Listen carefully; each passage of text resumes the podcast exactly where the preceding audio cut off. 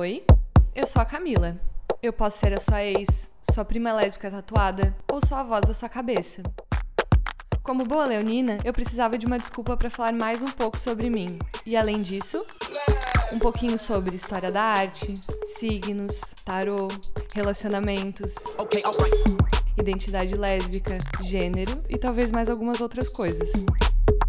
Tenho certeza que com o passar dos dias você já vai sentir como se fosse a minha melhor amiga. E agora a gente já é. Bem-vindas ao Camila Sem Filtro. Oi, meus amores, bem-vindos ao primeiro episódio do Camila Sem Filtro. Antes da gente começar, queria agradecer a todo mundo por estar aqui, por terem esperado tanto por esse episódio sair. Aproveitem e me sigam lá no Instagram, camila.semfiltro. Hoje, inclusive, o tema foi escolhido lá pelo Instagram e vai ser o livro As Cinco Linguagens do Amor, escrito pelo Gary Chapman. Ele escreveu esse livro para tentar explicar as formas como as pessoas demonstram e recebem afetividade dentro de relacionamentos românticos, principalmente. É, essas cinco linguagens podem ser aplicadas a outros tipos de relacionamento, como de amizade e de irmãos, mas o foco aqui então é relacionamentos românticos, sendo namorado, namoradas, maridos e esposas. Essas cinco linguagens são divididas em cinco: atos de serviço, palavras de afirmação, contato físico, presentes e tempo de qualidade.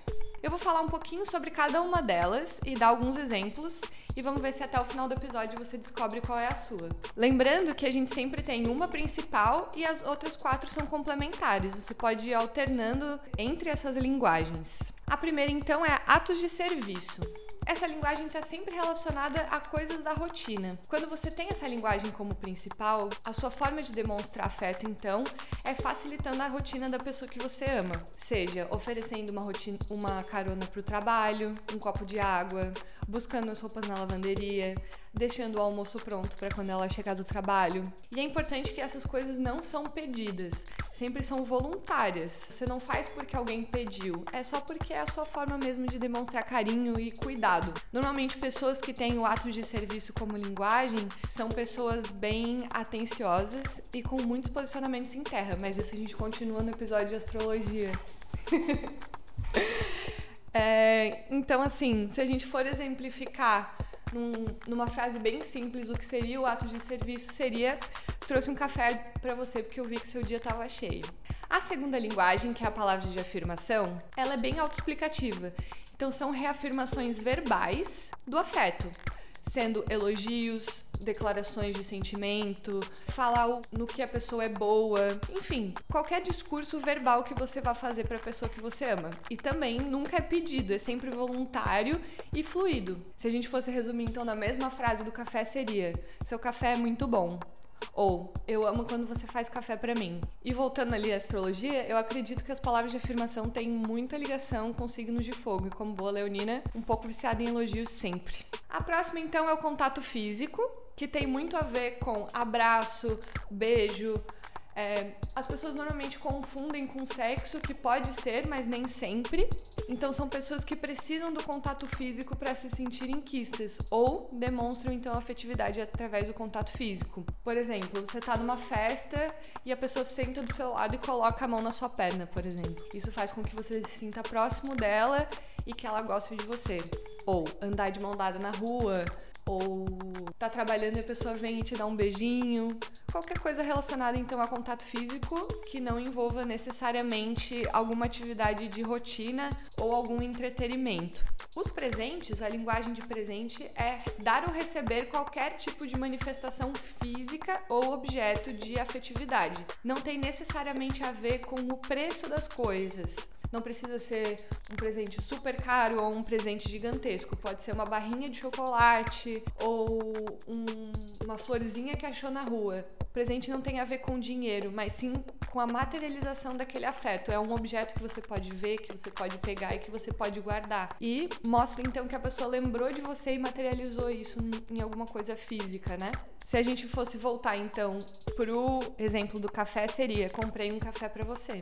E por último, e não menos importante, é a tempo de qualidade. Muitas pessoas confundem o tempo de qualidade com atos de serviço. O tempo de qualidade tem a ver com lazer. Então são coisas que vocês fazem fora da rotina de trabalho e casa. Pode ser um date, ir no cinema, passar a tarde toda deitada na cama assistindo alguma coisa. Tempo que o casal passa junto, sem compromisso com outras coisas e com outras entregas. O ato de serviço, ao contrário, sempre tem a ver com rotina e o tempo de qualidade não. Então, o exemplo do café do tempo de qualidade seria: vamos tomar um café juntos? Então, são as conversas fora de hora, os passeios ou só ficar juntos sem nada para fazer. Pro contato físico, eu acredito que os signos que tenham mais a ver são os signos de ar. Como eles são muito avoados já na própria cabeça, eu vejo um certo padrão de pessoas de ar quererem o contato físico para se lembrar de voltar para a Terra, assim, não ficar tão perdido nas ideias. Já para os presentes, acho que os signos de água combinam muito. É, eles são muito sentimentais e gostam dessas demonstrações um pouquinho mais concretas do que é é, um romance. Até para ter aquela visão toda romântica do tipo, ele, ele ou ela trouxe isso para mim, eu vou guardar o ingresso desse cinema para sempre no meu caderninho. Já pro tempo de qualidade, são cinco linguagens e quatro elementos. Eu vou ter que repetir um, né? De qualquer jeito.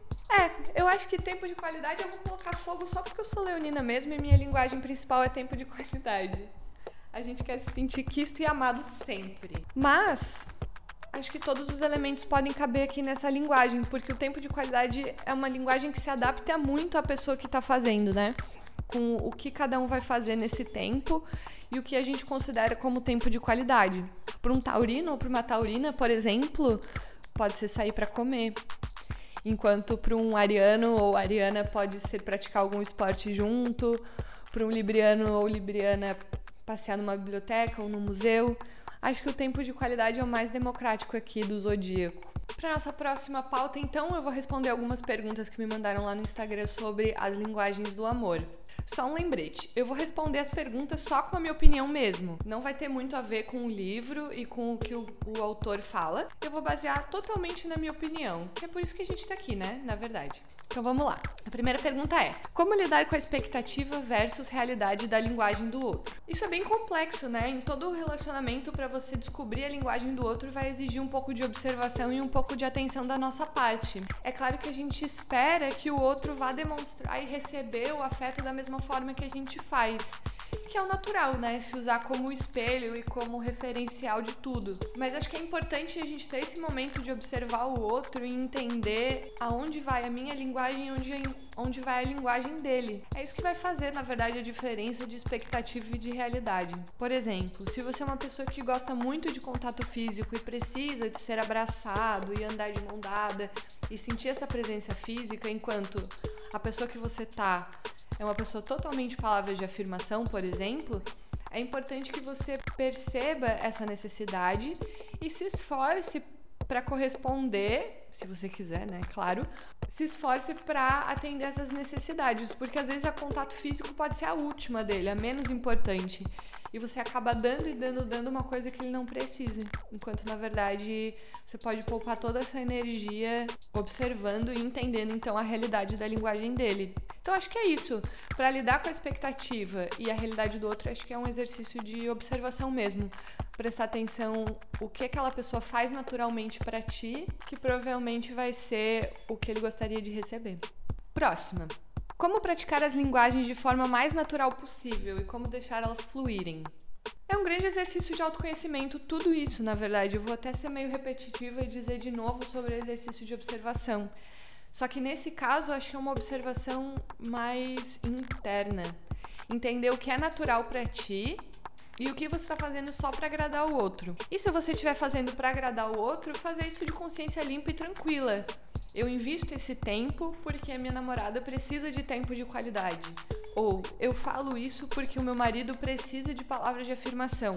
Isso vai deixar muito mais natural, apesar de você estar correspondendo a uma necessidade de outra pessoa, né? E quando você se observa, você entende que dar presentes, por exemplo, é muito natural para você. É muito natural você estar tá caminhando na rua, quando a gente podia fazer isso mais livremente, né? Tá caminhando na rua e ver um buquê de flores e comprar e dá pra pessoa que você ama, ou ver um chocolatinho e dá pra pessoa que você ama. É natural quando não existe sofrimento. Então observe em você o que, que é natural, o que faz sentido e o que combina no seu dia a dia, o que você não precisa pensar muito sobre. E com isso a fluidez vai ficar um pouco mais natural e gostosa, tá, né? É vital ser compatível com quem eu estou junto? Eu acho que se compatível quiser quer dizer igual, eu acho que não. Acho que você não precisa estar com alguém que tem a mesma linguagem que você, desde que a linguagem da pessoa não seja um sacrifício para você, né? Então, por exemplo, se dar presentes não combina com o estilo de vida que você tem, talvez não seja ideal você estar com uma pessoa que precisa receber presentes com uma certa frequência. Ou se você é uma pessoa que não gosta muito de contato físico, também talvez não seja ideal você estar com alguém que precise desse tipo de linguagem. Até porque mudar a linguagem do outro é sempre complexo, né? Mudar o outro é sempre muito difícil. Acho que ser compatível é entender se a linguagem do outro cabe na sua rotina, no seu dia, se faz sentido para você. Como palavra de afirmação também. Tem gente que tem muita dificuldade de se expressar verbalmente. Então, se você tá com alguém que precisa ouvir essas reafirmações verbais ou precisam delas escritas, enfim, talvez não seja o ideal. Ou você pode sempre buscar atender essas necessidades o máximo possível da maneira que é mais fácil para você. Mas eu não acho que é vital, eu acho que exige, talvez exija um pouco de sacrifício e de autoconhecimento e de vontade, mas acho que se quiser dá pra, dá pra fazer funcionar sempre. Posso mudar minha linguagem do amor?